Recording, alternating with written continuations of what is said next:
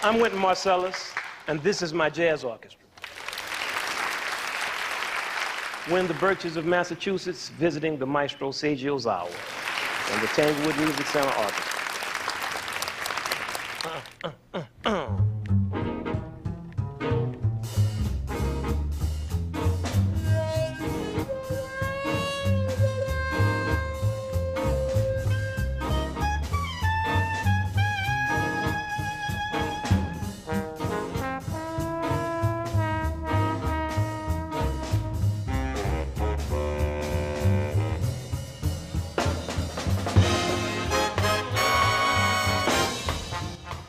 We'll be using this music to study the most basic component of music, which is rhythm.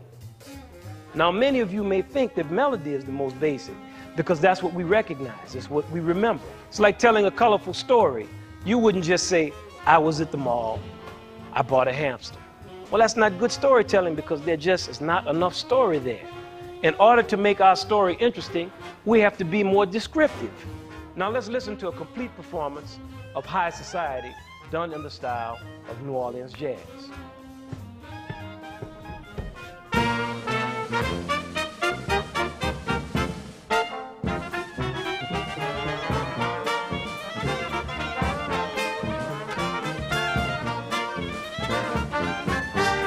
Jazz musicians strive to sound personal, to sound like themselves, to be identified as such.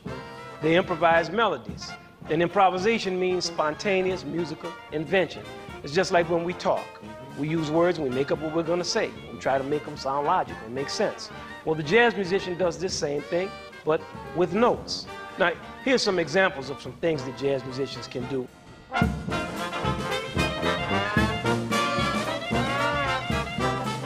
Now, we may be inspired to practice, but we may not know how.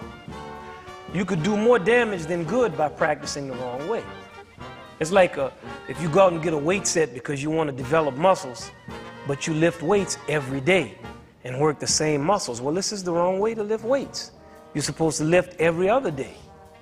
That's why I'm going to give you Wynton's ways to practice.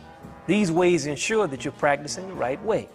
Now, there are 12 of these, but I'll give them to you four at a time because I don't want you to suffer from indigestion during the course of this session.